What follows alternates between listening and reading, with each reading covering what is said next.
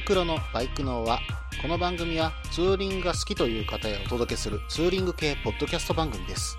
私のみならず、皆さんのおすすめスポットやグルメ、イベントなどを紹介、共有ができればと思っております。どうぞ皆さんよろしくお願いいたします。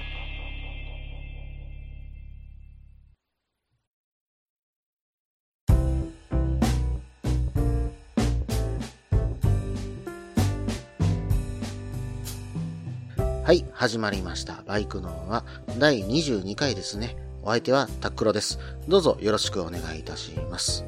えー、ゴールデンウィークのね、今、5月の3日かな？にこの収録をしているんですけども、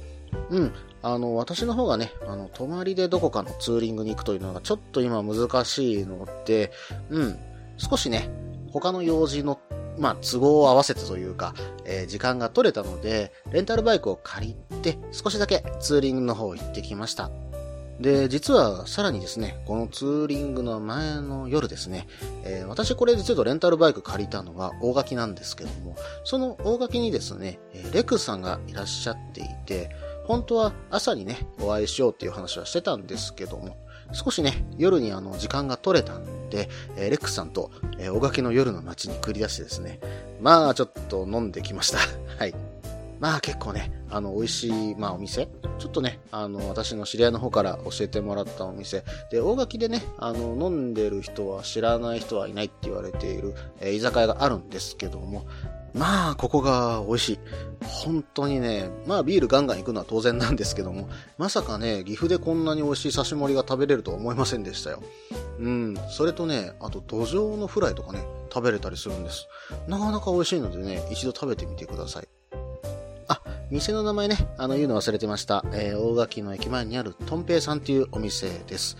店内はね、あの、演歌のかかった、まあ、言ってしまえば、そうですね、イニシャル D のアニメ見られたことがある方であれば、あの、文太が言ってるような居酒屋のようなイメージあんな感じなんで、まあ最初ね、一歩足踏み入れるのはなかなか難しいと。で、レックスさんもおっしゃってたんですけども、まああの、初めての、まあ街で、えー、飛び込む居酒屋では、うん、ちょっと足踏み入れにくいかなっていうような、まあ、店舗構えしています。まあでもね、あの、入ってみると、えー、いい雰囲気ですんで、えー、ぜひぜひ一度行かれてみてはどうでしょうか。で、この次の日ですね、私、レンタルバイクの方を借りまして、えー、ツーリングの方させていただきました。えー、これがですね、借りたバイク。これね、まさかあると思ってなかったんですけども、ドゥカティのスクランブラー62。これがね、レンタルできたんですよ。まあ、まさかね、レンタルバイク。まあ、あの、レンタル819と書いてレンタルバイクと読むんでしょうか。えー、そちらの方で借りさせていただいたんですけども、うん。非常にね、私、この62、好印象でした。うん。乗ってみるとですね、とにかく軽い。まあ、400cc にしてはですけども、普段ね、CRF に乗ってるような感覚にちょっと重いかなぐらいの感覚なんですよ。で、この62を借りて、とりあえずですね、岐阜県の本巣の方に向かいまして、で、そこからホラド、そして郡上の方に北上して、えー、せせらぎ街道の途中、えー、名宝までね、あの、ツーリングの方させてもらいました。まあ、本当にね、CRF みたいに振り回せるんですけどね、あの CRF より安定感あるんですよね。うん。で、エンジンもね、あの、どっからでもストレスなくね、あの、加速していくような感覚が私にはありました。まあ、とにかくストレスフリーっていうようなバイクって感じですかね。これね、あの、街乗り仕様みたいなイメージで売ってると思うんですけど、うん、私これ得意なところって日本の山間部を流すには本当に面白いバイクなんじゃないかなっていうふうに思ったんですよね。うん、あの、ガンガンね、攻めるとかそういうバイクではないんですけど、まあ、あの、山間部を気持ちよく流して走るには、これなかなか面白いなっていうふうに私は思いました。まあ、あの、私にね、あの、腕があるわけではありませんので、うん、流してる感覚っていうふうに言うと、まあ、そんな飛ばしてるわけではないんですけども、うん、昔車でこんな感覚味わったことが私はありましたね。うん。初代のユーノスロードスターに私一時期乗ってたんですけども、まあそれに近い感覚かな。うん。まああの人馬一体みたいなね。うん。あの車がね、意のままにあの行ってくれるっていう感覚があったんですけども、今回のこのね、62、私そんな感じを受けましたね。決してね、あの、速いバイクではないと思うんですけども、うん、あの、飛ばしてるというよりは気持ちよく操れるみたいなね、そんな感覚を受けました。ただね、ちょっと気になった点もありまして、まあこれ標準でね、あの、ローシートなんですよね。うん。やっぱりね、ちょっとシート自体も狭くって、うーん、お尻がね、やっぱりちょっと40分ぐらいで痛くなってきたっていうのは少しありましたね。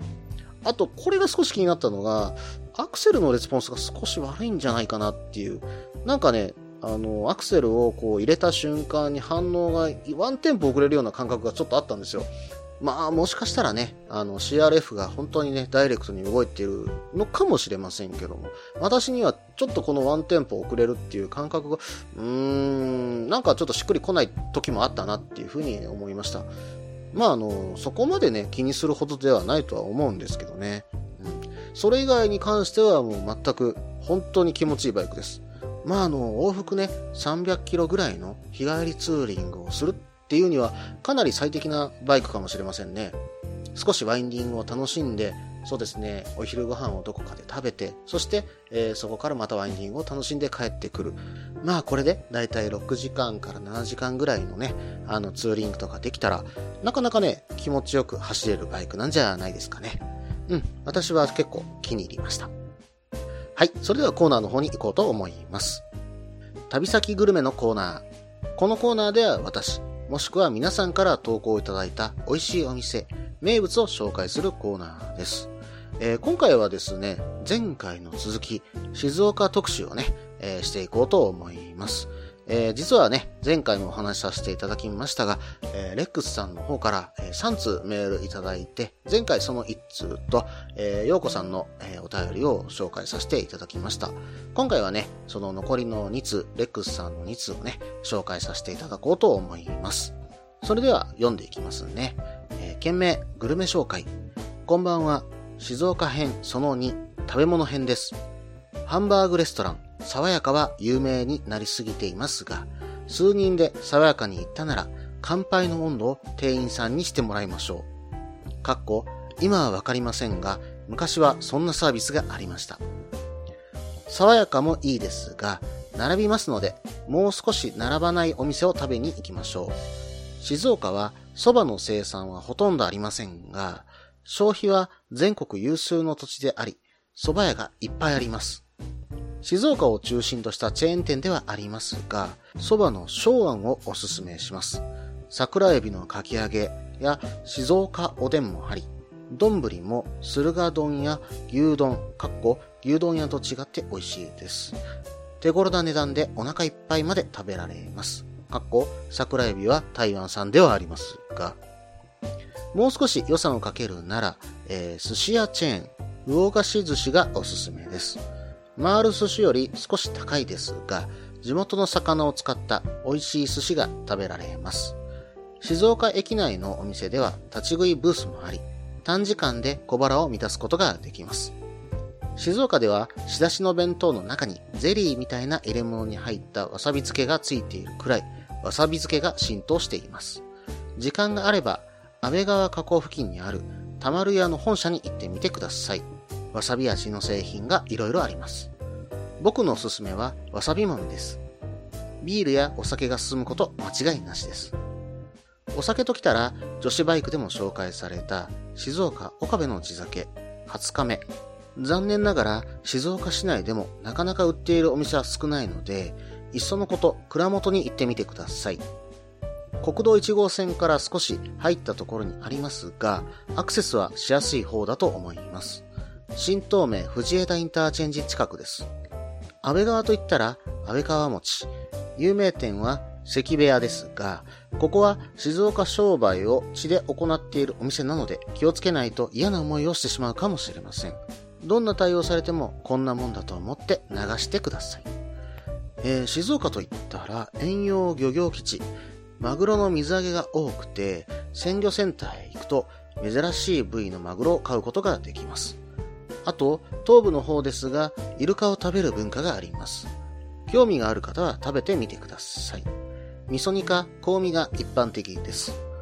鮮魚センター、焼津魚センターの食堂も評判良いです。あと、清水川岸の市では、漬けマグロ一杯丼というとんでもない丼がありますよ。ぜひチャレンジしてみてください。桜エビのシーズンに行くのであれば、日本で唯一桜エビが取れる由比港で食べるのもいいかもしれません。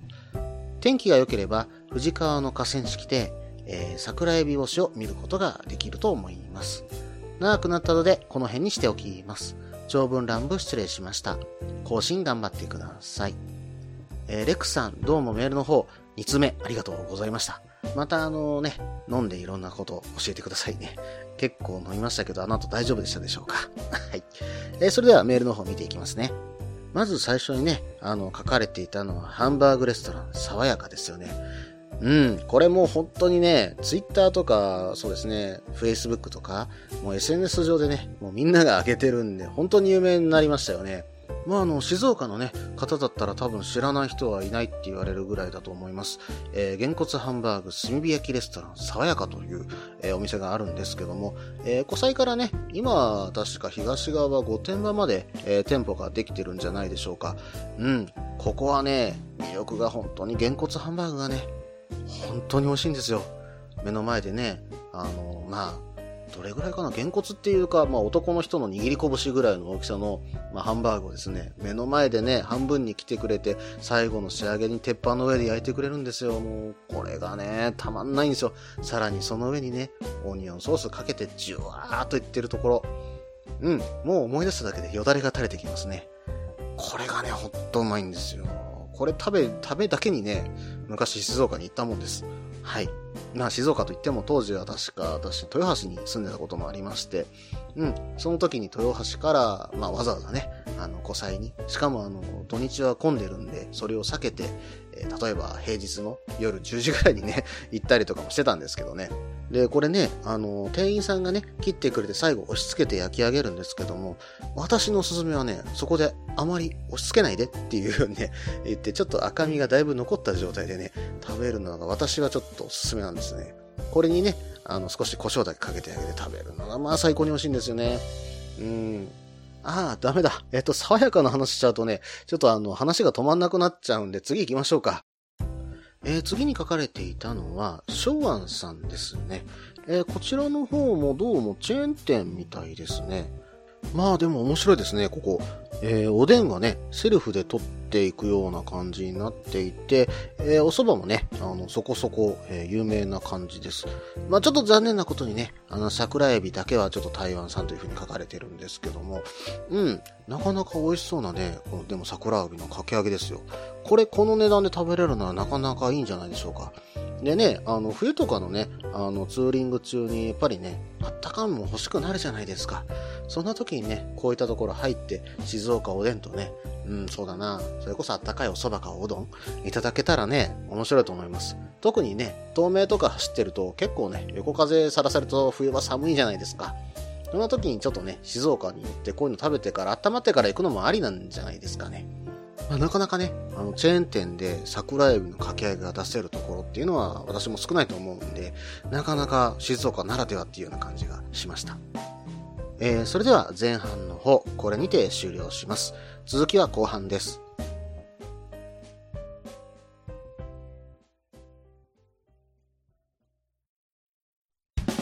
なでバイクの輪を広げよう。ツーリングスポットデータベース番組バイクの輪は毎月2回程度不定期更新中です。皆さんよろしくお願いいたします。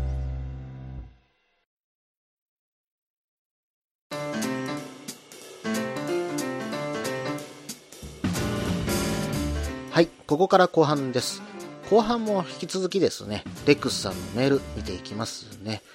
えー、次に書かれていたのが、魚菓子寿司ですかね。えー、この魚菓子寿司さんなんですけども、えー、沼津の魚市場でですね、競り券を持っていて、え、毎朝ね、競り落とした駿河湾の幸、え、を、これを静岡全般、それとあと店舗は東京、横浜にもあるようで、それをね、あの、そこから持って行って、え、加工から配送まで、え、この魚菓子寿司さんやっているそうです。なのでね、あの、新鮮なネタがいつでも食べれるといったところが強みだそうですね。価格もね、手頃ですし、うん。まあ、あの、パネルでね、頼んでいくような店舗もあるようで、パネルってあの、タッチパネルですね。うん。そういったところで頼んでいくと、会計も明瞭ですし、非常にお得なお店なんじゃないでしょうか。静岡のね、あの、美味しいお魚、こんな簡単に食べれるっていったところが本当に魅力的だと私も思いました。えー、それでは次に書かれていたところなんですけども、たまり屋さんのね、わさび漬けですね。まあ、これはね、本当にお酒に合いますよ。まあ、あの、わさび漬けというとね、苦手だという方もいらっしゃると思うんですが、えー、たまり屋さん、えー、他のね、あの、商品も実はと売ってたりします。えー、例えばね、食べにくければ、わさび塩とかね、いかがですかね。これね、わさびの香りはするんですけど、辛いっていう感覚もそんなにないんで、なかなかいい風味だけ味わえるんです。これね、焼き鳥とかにね、かけてあげると私は美味しいと思うんで、一度ね、わさびのお塩、一回試してみてください。で、この後ね、書かれていたのが来ました。まあ、すいません。私は大好きなんで、えー、お酒の紹介もさせていただきますね。えー、静岡岡部の地酒ということで、20日目ですね。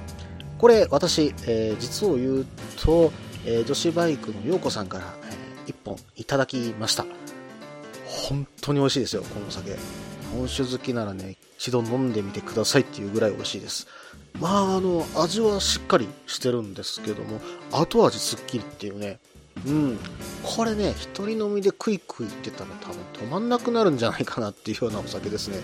そうですね、本当におつまみ1つ、まあ、2つぐらいあった中で、お酒を楽しむっていうには、これは私は最高のお酒のような、えー、気もしました。あの、女子バイクさんの方でね、あの、ヨークさんの方がお話しされてたんですけども、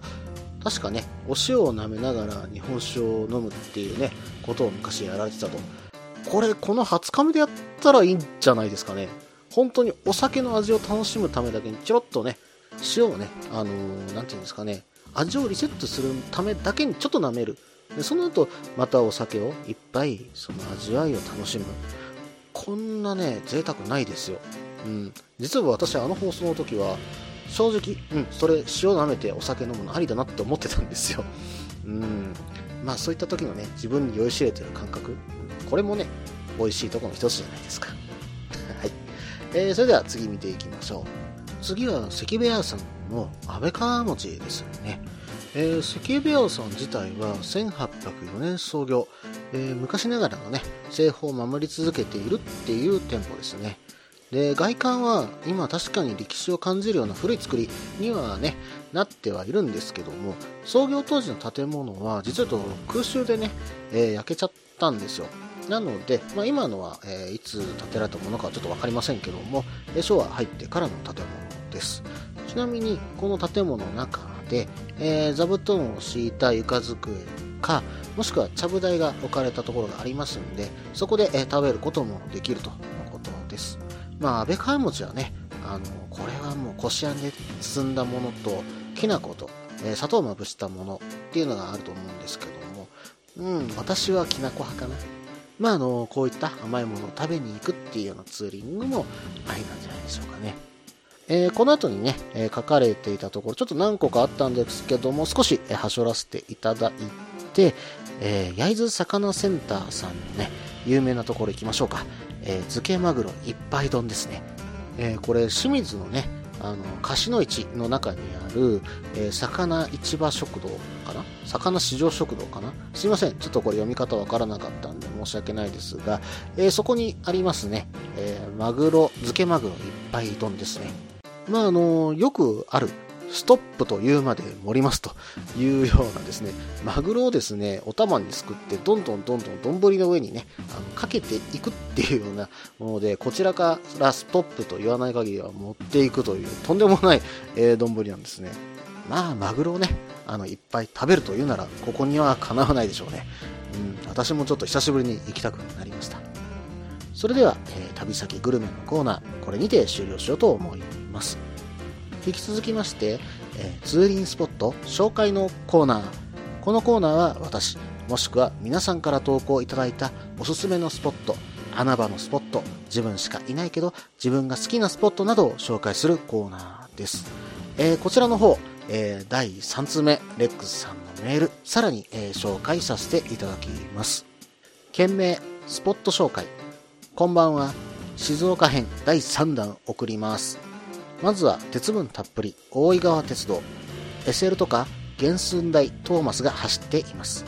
その先には珍しいアプト式鉄道もありますので、一見の価値はあるかと思います。川根温泉では SL を見ながら温泉入ることができますよ。安倍川の川筋になると、黄金の湯という日帰り温泉があり、近くにキャンプ場もあります。名前の通り、昔近くに金鉱があったためで、今でも趣味で近くの川に砂金を取りに来る人がいるらしいです。静岡市内は駿府城跡やトロ遺跡もありますが、タミヤの本社があります。予約すれば本社見学できます。タミヤは実物から採寸しているので、珍しい車両や実物大ミニ四駆なんかもあるはずです。予約できなくても静岡駅近くに模型の展示施設、ホビースクエアがありますので、ぜひ寄ってみてください。次は日本平、静岡側からの上り口、入り口付近にライダーズカフェがありますよ。日本平は走り屋のスポットではありますが、対策としてランプが多く設置されていますので、無理せずゆっくり登ってください。あと、静岡側は動物園があるため、休日の昼前の時間になると、動物園への渋滞がひどくどうしようもないので、その場合は清水川へ回るといいですよ。日本平の海側は春の穏やかな季節に駿河湾を見ながら走るのは気持ちいいです。ただし、頻繁にネズミ捕りがあり、いちご狩りの季節になると渋滞で景色どころではなくなります。清水といえば、えー、三保の松原、世界文化遺産にもなった松原と富士山の絶景を見ることができます。ちなみに、暴れん坊将軍のオープニングで馬が走っているのはこの海岸です。富士山を眺めたいのであれば、できるだけ寒い時期、もしくは雨の降った後を狙ってください。いくら天気が良くても暖かい時期だと良いビューポイントでも霞で、えー、富士山を見ることは難しいです。次のおすすめは、去った峠です。道は由比川からの方が分かりやすいですが、道が細く、対向が難しいため、静岡側から入ることをお勧めします。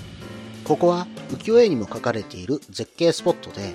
高速道路、バイパス、鉄道の3線が交差して絶景です。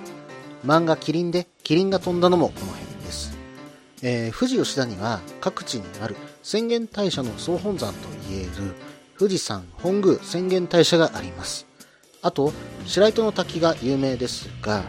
その近くに人穴という洞窟があり見学ができます。ただし、神社の一部としてあるのですが、鳥居をくぐると事故を起こすというジンクスがありますので、くぐらないことをお勧めします。過去、大学時代はかなりの確率でジンクス通りでした。富士山に登らなくても、登山の時期以外なら、車やバイクで5合目まで行くことができるので行ってみるのもいいかと思います。あとは、沼津、伊豆とありますが、ガイドブック程度しかわからないので、静岡編はここまでとします。思い出したらまたメールします。3回に分けて長文乱文失礼しました。更新頑張ってください。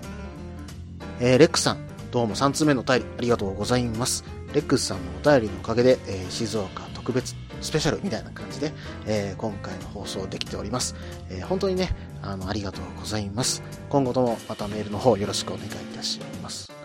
えー、それでは、えメールの内容見ていきますね。え一番最初に書かれていたのは、大井川鉄道ですね。え、大井川鉄道はね、あの、関西の人にとっても、え、実を言うと、私はね、すごい魅力を感じる、え、スポットなんですよ。うん、ある車両がね、あの、私も高校時代ぐらいまでは乗ってた車両、えここにあるんですよ。え南海電鉄のズームカーですね。うん、まあ電車2万1000系って言うんですけども、これがね、私も高校の時にね、よく乗ってたんですよ。でもうこれ何回で走ってないんで、ここしかね、えー、乗るところないと思うんですけども、ちょっとね、そういった頃のことを懐かしみに、えー、こちらの場所に行って、えー、この電車を眺めて思い出にね、あの、浸かるのもいいのかなって思いますし、まあその他にね、あの、関西ゆかりの電車とすれば、えビスタカーもね、ここで走ってますし、あとは京阪のね、テレビカー、えこれも見ることができるというと、ちょっとね、関西の方にとっても嬉しくなるようなね、スポットじゃないかなって私も思っています。で、次にね、書かれていたのが、えー、温泉を2つ書かれてたと思います。えー、川根温泉、えー、それと、え、黄金の湯という、えー、日帰り温泉ですね。で、まずはね、川根温泉さん。川根温泉さんでね、SL を見ながら温泉に入ることができるって、これ結構魅力じゃないですかね。えー、それとですね、この温泉、なかなか面白いこだわりもありまして、温泉の鮮度でね、鮮度ですよ。それにこだわりを持ってるんですね。えー、これね、温泉井戸から、えー、湧き出た温泉水を、えー、3時間以内にね、浴槽に供給するように努めていると。それはまたなぜかというと、温泉水もね、時間の経過によって化学変化するということで、えー、できる限りこれが起こらないように、えー、鮮度にこだわって供給し続けるっていうような温泉らしいんです。だから泉質は最高にいいんでしょうね。うん、これは一回入ってみたいと私も思いました。あそれとですね、え先ほどから私、黄金の湯という風に、え言ってたと思うんですが、すいません、え名前調べてみると違いました。黄金の湯でしたね。えこちらの方がね、えっ、と、梅ヶ島温泉ですかね。で、泉質はね、無色透明で、えー、とろっとしているお湯ということです。で、泉質も、えー、ナトリウム炭酸水素塩温泉ということで、まあ、あの、とろっとしてるということは、それなりのね、温泉成分っていうのはやっぱり出てると思いますんで、まあ、美肌の湯なんじゃないでしょう。しかもね、あの冬場とか行けばこういったとろみのある温泉ってね、体がぬくもりやすいんで、私はね、結構冬場はすごい好きでよく行っています。まあ、この場所じゃないですけども、結構ね、こういったとろみのある、えー、温泉っていうのは各地にね、あるかと思いますんで、ちょっとこういったとこ探してね、行くにもなかなか面白いと思いました。で、この静岡の場所もね、これぜひ行かせていただければと思います。えー、次にね、書かれていたのがホビースクエアですね。うん、やっぱりタミヤとかね、当然有名ですけども、やっぱり静岡というと木製の模型ですか、まあ、それ以前に、えー、木材の加工技術が素晴らしかったからこそ、えー、できた木材のねあの模型ができてでその後に、えー、プラモデルがやっぱりできてで今ではねミニ四駆とか、え大人気じゃないですか。うんまあもともとね、そういった技術を伝えてきたところ、これは素晴らしいと思いますんで、その伝統をね、感じるために、えホビースクエアに行く。これはね、ありだと思います。当然ね、バイクの模型とか見に行くのも私はありだと思いますので、一度行ってみるのもいいんじゃないでしょうか。あとは、日本平のライダーズカフェと、そしてね、あの、清水の方といえば、三保の松原ですよね。うん。こういったところからね、富士山の絶景を見るといったところも、えー、やっぱりね、魅力的な県なんだなっていうふうに、本当に私もね、思っております。すいません。ちょっと最後の方、えー、少しだけですけど、はしょらせていただきました。えー、またね、あのー、ちょっと話してみたいこともあるっちゃあるんですよ。うん。白糸の滝のあたりとかにね、えミニサーキットが実はあったりね。そこで私、昔、レーシングカードでね、少し走ったこともあったりするんですよ。まあ、そういった話とかね、どこかでね、またできればと思っております。えー、レックスさん、メールの方、本当にありがとうございました。えー、こんなにね、多くの情報をいただいて、私も嬉しい限りです。ちなみにね、今回のゴールデンウィークで、え行かれた場所等もあるかと思いますので、またね、お便りの方いただけたら嬉しいと思っておりますので、何卒よろしくお願いいたします。以上、ツーリングスポット紹介のコーナーでした。それではエンディングです。えー、今回のゴールデンウィークね、うん、結構天候が皆さん大荒れだったんじゃないですかね。前半はね、結構雨もね、東北の方とかで降られてましたし、まああの、5月の3日、2日、2日かな？うん、結構ね、大雨も降ったりしていましたよね。で、そんな時にね、皆さんどんなね、あの、対策を、例えばバイクでツーリングしてる最中に、どんな対策をしてるのかなって、ちょっと私は気になったんですね。うん。なんでかっていうと、私、あまり雨の日にツーリングは実はしないんですよ。えー、それもね、あの装備を持ってないっていうのも一つの理由だと思ってて、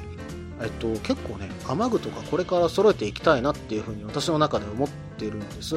うん。どこかでね、あのー、ご投稿いただければかと思うんですけども、私、雨具に関して全く知識がなくてですね、何を買ったらいいのか正直わからないっていうのが、えー、本音なんですね。結構雑誌とか見てもね、あのー、ライダージャケットかな、うん、の上から着れるものを買えばいいとか、うん、そういうのはね書いてたりするんですけども自分に合ったのがどれがいいとかデザインはこれがいいっていうのがあまり情報が入ってこないんですよね、うん、そういった情報ありましたらね、えー、ぜひちょっと投稿ください。私も参考にさせていただいて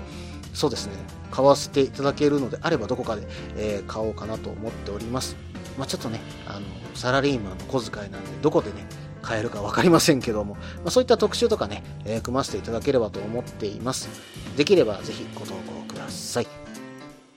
この番組では皆さんからのメールを募集しています。ツーリングスポット紹介のコーナーではおすすめのスポット、穴場のスポット、自分しかいないけど自分が好きなスポット、自分じゃいけないけど良さそうなスポットを教えてください。また、旅先グルメのコーナー、イベント紹介のコーナー、ツーリングアイテムのコーナー、温かいお便りも待っています。できる限りご紹介させていただきます。